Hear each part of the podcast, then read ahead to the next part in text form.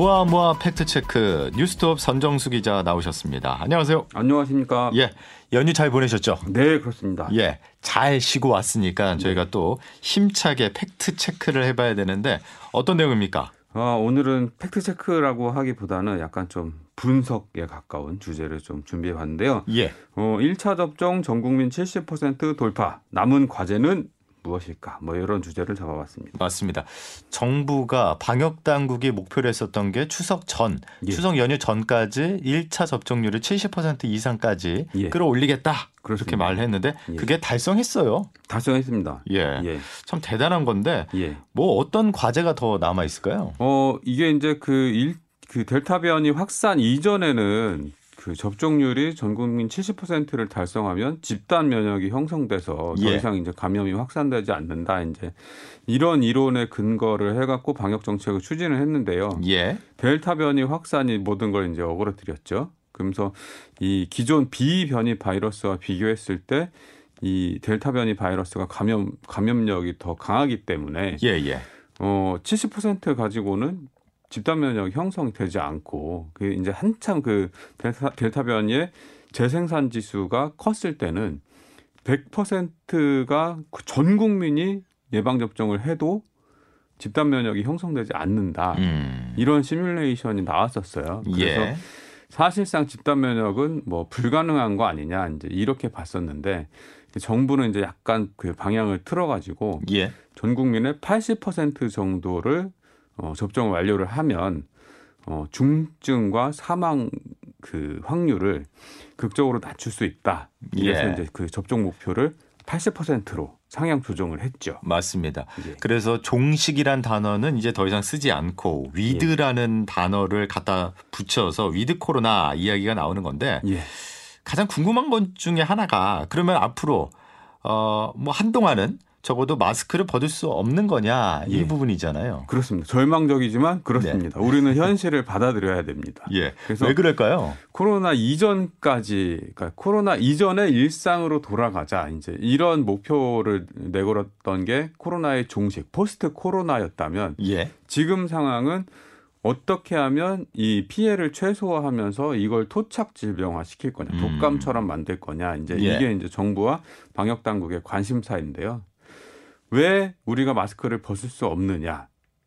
우리가 아무리 접종률을 높인다고 하더라도 예. 미접종자는 반드시 생길 수밖에 없고 그렇죠. 강제하지 않는 이상. 그렇습니다. 그리고 지역 사회에 숨은 감염원들, 아, 보균자들이 있을 경우에는 그렇죠. 어, 반드시 확산할 수밖에 없습니다. 왜냐하면 이 백신을 맞는다고 해서 100% 감염을 예방하는 게 아니기 때문입니다. 그렇죠. 임상 실험 그 설계도 예. 설계 자, 백신의 설계 자체도 그렇게 만들어져 있고 그렇기 때문에 이 마스크를 벗는 것은 가장 이 단계적 방역 완화, 완화의 가장 끝 단계. 아, 가장 이게, 마지막. 예, 실내에서 마스크를 벗는 거 이렇게 될것 같습니다. 가장 마지막이지만 가장 먼저 하고 싶었던 게 마스크 벗긴데 답답해 말이죠. 죽겠죠. 예. 예. 그렇습니다. 다른 나라들은 어떨까요? 다른 나라도 사실 마찬가지인데요. 우리가 지금 그 영국, 미국, 싱가포르, 이스라엘 이런 나라들이 어, 굉장히 백신 접종 분야에서는 굉장히 빠른 속도로 음, 접종을 이뤄내고 있었는데요. 예, 예. 미국 7월 4일 날 미국 독립 기념일이잖아요. 바이든 대통령이 우리는 코로나로부터의 독립을 선언한다.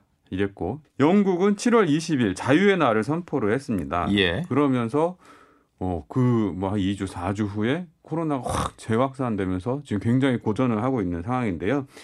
어 이게 미국과 영국은 그러니까 그 방역 완화를 굉장히 큰 폭으로 진행을 했다면 예, 예. 싱가포르 우리 우리 정부는 지금 싱가포르를 벤치마크를 하려고 굉장히 이제 주목을 하고 있는데요. 예. 싱가포르는 단계적인 점진적인 방역 완화 정책을 펴고 있었어요. 예, 예. 그럼에도 불구하고 싱가포르이 작년 8월부터 올해 8월까지 확진자 수를 보면 30명, 40명 뭐 이런 식으로 굉장히 그 통제가 잘 되고 있었거든요.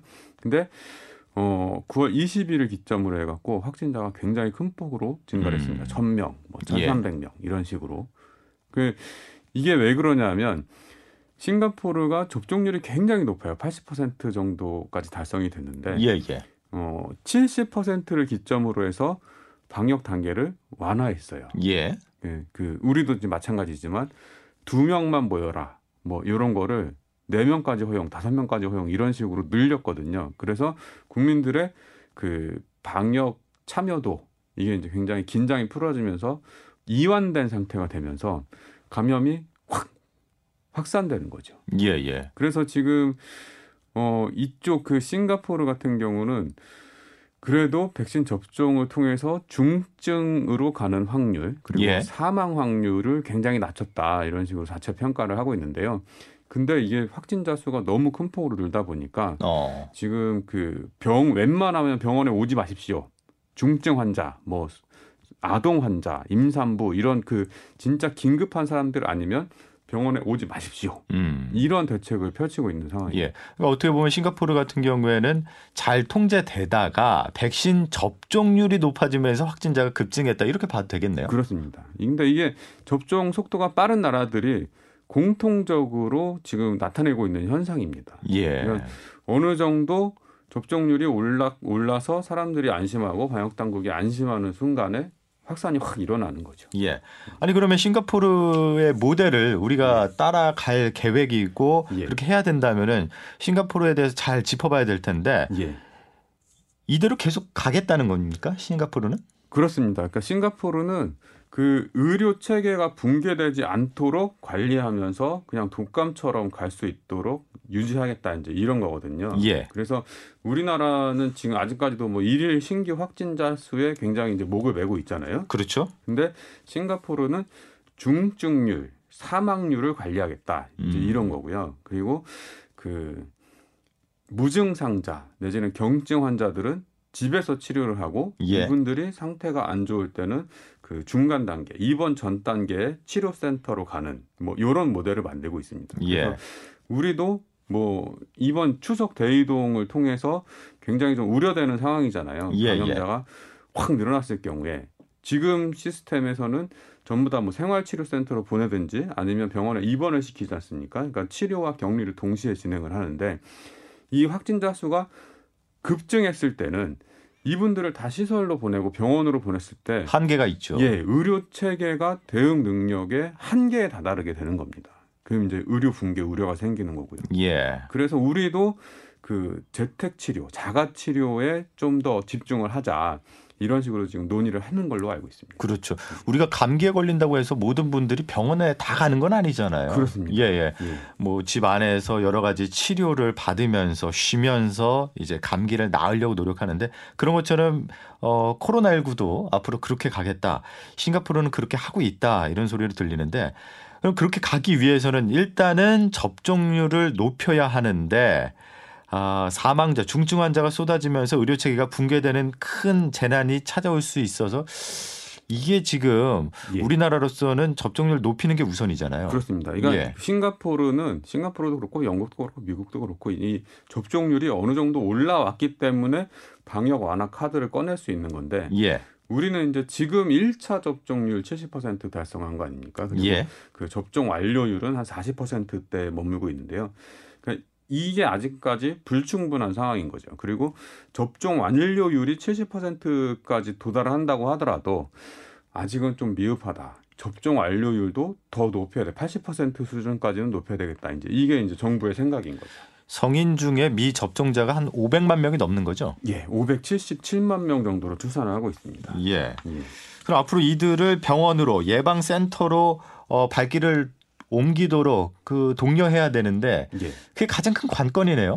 그렇죠. 이제 그 이 지금 주저하고 계신 분들 예. 내지는 안 맞겠다고 하시는 분들을 어떻게 백신을 맞게 맞추게 할 거냐 이제 이런 건데 어 정부의 확고한 입장은 강제 접종은 안 하겠다. 그렇죠. 의무화하진 않겠다. 예. 이제 이런 거거든요. 예. 그러면 채찍을 빼고 당근만으로 인센티브만으로 이 접종을 받지 않은 분들을 접종장으로 나오시게 해야 되는데 굉장히 좀 어려운 과제라고 할 수 있겠습니다. 예.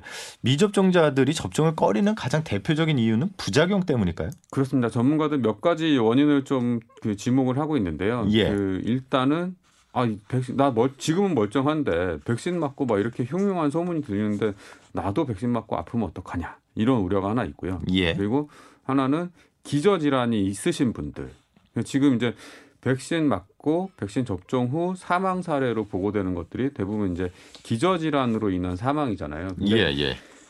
이게 이제 약간 논리 구조가 잘못되어 있는 게 뭐냐면 기저질환이 악화돼서 돌아가실 수 있는데 예. 이게 백신을 접종하고 나서 기저질환이 악화 더 악화되는 거 아니냐. 그렇죠. 그래서 사망에 이르는 거 아니냐 이런 염려를 하고 계시, 그럼요. 계시거든요. 근데 의학적으로 봤을 때는 의료 전문가들이 봤을 때는 백신 접종과 기저질환 악화로 인한 사망은 별개의 이벤트다. 어. 상관이 없다. 이제 이렇게 보는 예. 입장입니다. 근데 예.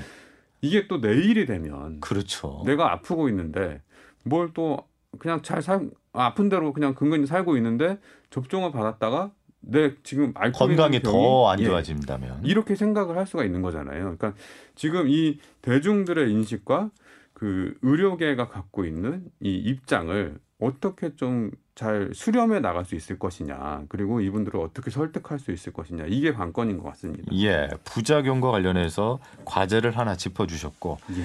그 다음에는 접종을 한다 해도 이번에 순천향대병원 같은 경우에는 여러 집단 감염이 나온 걸 봤을 때 돌파 감염이 참 우리 사회 주변에서 뭐 번번 빈번하게 일어나는 것 같아요. 그렇습니다. 이것도 예. 그, 그 백신이 지금 뭐 모더나 백신, 파이자 백신 이런 것들이 그 90%의 방어 효능을 가졌다. 이제 이렇게 얘기를 하잖아요. 이건 뭐냐면 그냥 건강한 사람들이 백신을 접종을 하고 면역이 생성이 되- 된다고 하더라도 100분이 접종을 했으면 10분은 걸릴 수 있다는 그렇죠, 얘기예요. 그렇죠. 예, 그러니까 예. 이 백신 자체 설계 자체가 가지고 있는 한계라고 볼 수 있습니다. 그래서 접종률이 뭐 99.9%까지 올라갔다고 하더라도 예. 복균자가 한 명이 있다면 그 중에 10분 정도는 돌파 감염이 일어날 수 있다는 거죠. 예. 근데 돌파 감염보다 더 우려되는 것은 미접종자들 사이에서 감염이 확산되는 상황인 거죠. 예.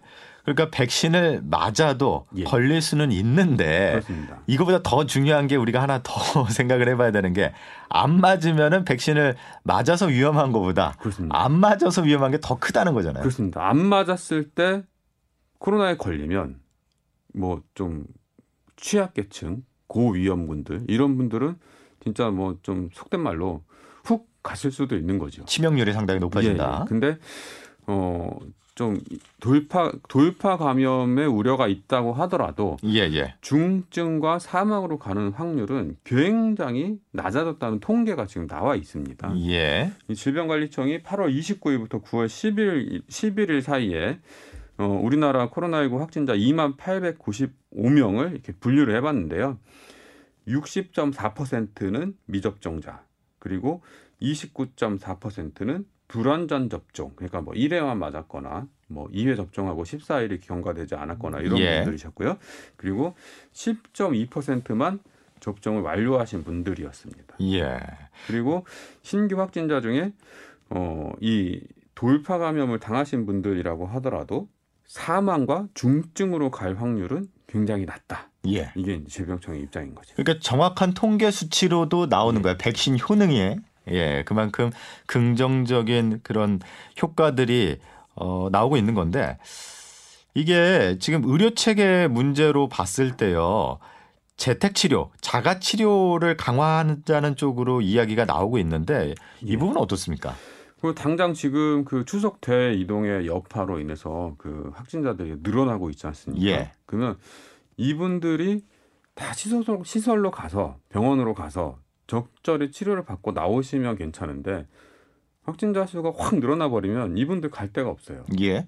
아니면 이분들을 받아주 들- 받아주느라고 병상들이 다 차서 그렇죠. 다른 위급한 환자를 볼 수가 없어요. 네. 이런 상황을 대비하기 위해서 무증상 내지는 경증 환자들은 집에 계시면서 상태를 모니터링하고 예. 그리고 어, 상태가 안 좋아지시는 분들만 선별적으로 치료센터 내지는 병원으로 입원하는 요런 그 시스템이 이 자가 치료거든요. 예, 예. 그래서 이게 독감처럼 코로나19를 독감처럼 관리하고 우리가 옆에 두고 살 수 있을 정도가 되려면 이 시스템이 핵심적이라고 보는 분들이 많아요. 어. 자가 치료가 워낙 이루어져야지. 아 근데 예. 지금 치료제가 나오지를 않았잖아요. 그렇습니다. 근데 지금 병원에서 하고 있는 치료도 사실상 관리예요. 아, 그렇죠, 그렇죠. 예, 예. 우리 병원 가도 뭐 예, 치료제는 예. 없으니까. 예. 예. 그 이분의 상태가 악화되지 않게 하는 거고 그리고 중간 정도 내지는 뭐 그 중간보다 좀 더 상태가 악화되는 분들은 산소 치료를 하고 그러니까 보조적인 치료거든요. 예. 그래서 어, 이 자가 치료가 얼마나 잘 적응이 되고 그리고 의, 의료진들의 숨통을 틔워주고 예, 예. 대응 여력을 얼마나 갖춰 놓느냐 여기에 따라서 향후 그 코로나19 대응의 성패가 갈릴 거다 이렇게 보는 분들이 많습니다. 예. 아, 어쨌든 좀 빨리 어, 상황이 나아져서 내년 설에는 저는 안될 것 같고요. 가족끼리 좀. 얼굴을 봐야죠. 예. 예, 예. 어, 뭐 요번에 우리가 또 깨달음을 또 비싼 대가를 주고 깨달음을 얻- 얻었지 않습니까? 예, 어떤 게들? 모이면 예. 확산한다. 그렇죠. 예. 예. 조심해야? 됩니다. 위험이 정말 아 이 정도면 괜찮다 예, 예. 싶을 때 모여도 크게 늦지는 않을 것 같습니다. 맞습니다. 예, 선정수 기자님 빨리 보내드리도록 하겠습니다. 더 이상 모이지 않도록 여기까지 어, 선정수 기자와 함께 팩트 체크해봤습니다. 오늘 말씀 잘 들었습니다. 고맙습니다. 네, 고맙습니다. 토요일 아침 뉴스 총정리. 지금 여러분께서는 CBS 라디오 김덕기의 주말 뉴스쇼를 함께하고 계십니다. 뉴스의 이면 들여다보는 민동기의 색다른 시선입니다. 시사평론가 민동기 씨입니다. 안녕하세요. 안녕하십니까. 네. 오늘 어떤 얘기 나눠볼까요? 명절 얘기입니다. 아, 예, 예, 예. 코로나가 일군 바꾼 이 여러 우리 일상이 있는데 전 그 중에 하나가 대표적인 게 이제 명절 풍경이라고 생각을 하는데요. 예. 물론 대면 명절, 사람들이 모이는 그런 명절이 가진 장점도 많긴 합니다만 가족 간의 갈등, 불화, 스트레스, 명절 증후군 이런 단점도 굉장히 적지 않았거든요. 예, 맞습니다. 제가 아나운서로서 이제 10년 이상 뉴스를 진행을 하고 있는데 명절 다음에 나오는 그 사건 사고 뉴스 중에 하나가 네. 아, 너무 스트레스 그러니까 말다툼 간에 예, 네. 스트레스가 너무 쌓여서 누구를 때렸다. 방화를 했다. 네. 이런 소식 많았거든요. 이 코로나가 처음에 에, 가져온 비대면 명절 때문에 초기에는 이거 우려하시는 분들이 좀 있었어요. 예. 어떤 점을 우려했냐면 이거 전통이 사라진다. 아, 가족이 해체된다. 그렇죠. 야, 이거 가족에도 점점 없어질 거 아니냐 이렇게 중요하죠. 염려하시는 분들이 많았는데 예. 사람이 환경에 적응을 굉장히 빠르게 하는 동물입니다. 그래서 세 번의 어떤 그런 비대면 명절을 맞이하면서 이제는 대면 어떤 명절보다는 비대면 명절을 더 자연스럽고 편안하게 받아들이는 사람이 적지 않을 것으로 아 진짜. 그러네요. 비대면 명절이 이젠 좀 자연스러워졌어요. 오히려 이제 사람 모이는 거를 굉장히 불편해 하시는 분들도 적지 않을 것 예. 같습니다. 예. 그래서 이렇게 되면 앞으로 명절 풍경이 상당히 많이 달라질 것 같거든요. 예. 이를테면 뭐 제사라든가 이런 그 명절 노동이 있지 않습니까? 이것으로부터 나는 좀 탈피하고 싶다. 이렇게 생각하시는 분들도 있을 것 같고 그리고 1년에 한 두 번 정도는 어, 가족 친지들이 다 모여야 한다는 그런 생각을 가지고 있지 않았습니까? 지금까지는 그게 당연했죠. 저도 그렇게 생각을 해왔었거든요. 근데 비대면 명절 한 세 번 정도를 경험을 하다 보니까 예, 예. 꼭 그렇게 해야 되나? 이제 이런 생각이 드는 아, 겁니다. 명절 말고. 예, 다른 날 간단하게 모여도 되는데. 그래서 점점 이런 가족이라는 울타리가 아니라 개인의 어떤 사생활 이런 걸 존중하는 방식으로 좀 명절의 풍경이 바뀔 것 같다는 생각이 들고요. 예. 이렇게 되면 어떤 가족 간의 소통 방식도 지금까지와는 새로운 차원의 어떤 그런 방식이 등장을 하지 않을까 조심스럽게 이렇게 전망을 한번 해보고 있습니다. 예. 다만 오늘 할 얘기는요. 이런 얘기 중에서도 지금은 과도기다 이런 음. 생각이 좀 들더라고요. 바뀐 명절에 대해서 굉장히 많은 얘기를 했습니다만 우리 사회에서 여전히 명절 증후군을 앓고 있는 분들이 적지 않습니다. 예. 그러니까 여전히. 지난, 예, 여전히 있더라고요. 지난해 취업 포털 인크루트하고 알바 채용 사이트 알바콜이 성인 1,313명을 대상으로 아, 작년입니다.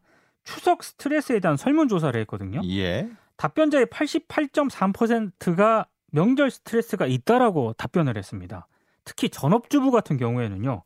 94.7%로 비율이 가장 높게 나타나는데요. 예, 예. 뭐 명절 노동 때문에 스트레스 받는 비율이 기혼 여성은 16.2%였는데 기혼 남성은 5.9%밖에 안 됐습니다. 남성이 훨씬 적네요. 그렇습니다. 그러니까 여전히 어, 명절 스트레스를 여성들이 많이 겪고 있다. 이걸 단적으로 보여주는 것 같습니다. 예. 그래서 그런지 백신 2차 접종까지 모두 마친 이른바 며느리들 고민이 많았었다고 하는데 이게 기사화가 됐을 정도라고 하더라고요. 예, 예. 그러니까 부모님들이나 어, 이제 고향에 계신 어르신들이 백신 다 맞았으니까 아가야 내려와라. 이제 내려오거라 이렇게 하지 않습니까? 근데 예, 예. 과거에는 이 백신을 안 맞았을 경우에는 예. 백신도 안 맞고 코로나 때문에 좀 위험하다 이런 그렇죠. 이유라도 됐었는데 이제 백신 다 맞은 걸 알지 않습니까? 그렇죠. 거부할 명분이 없는 겁니다. 백신 인센티브도 있었잖아. 그렇습니다. 예. 그러니까 이게 내려오라고 어르신들이 얘기를 하면 또 내려가야 되거든요. 예. 그래서 나왔던 얘기가 너무 백신을 일찍 맞은 게 아닌가 이렇게 후회하는 분들이 있을 정도라고 하니까요. 그 정도면 이 명절 중공부에 대한 스트레스가 얼마나 그러니까요. 크겠습니까? 여전히 이런 분들이 있다 이걸 좀 알아야 될 것 같고요. 여기서 한 가지 짚고 넘어가야 할 게 있는데 예.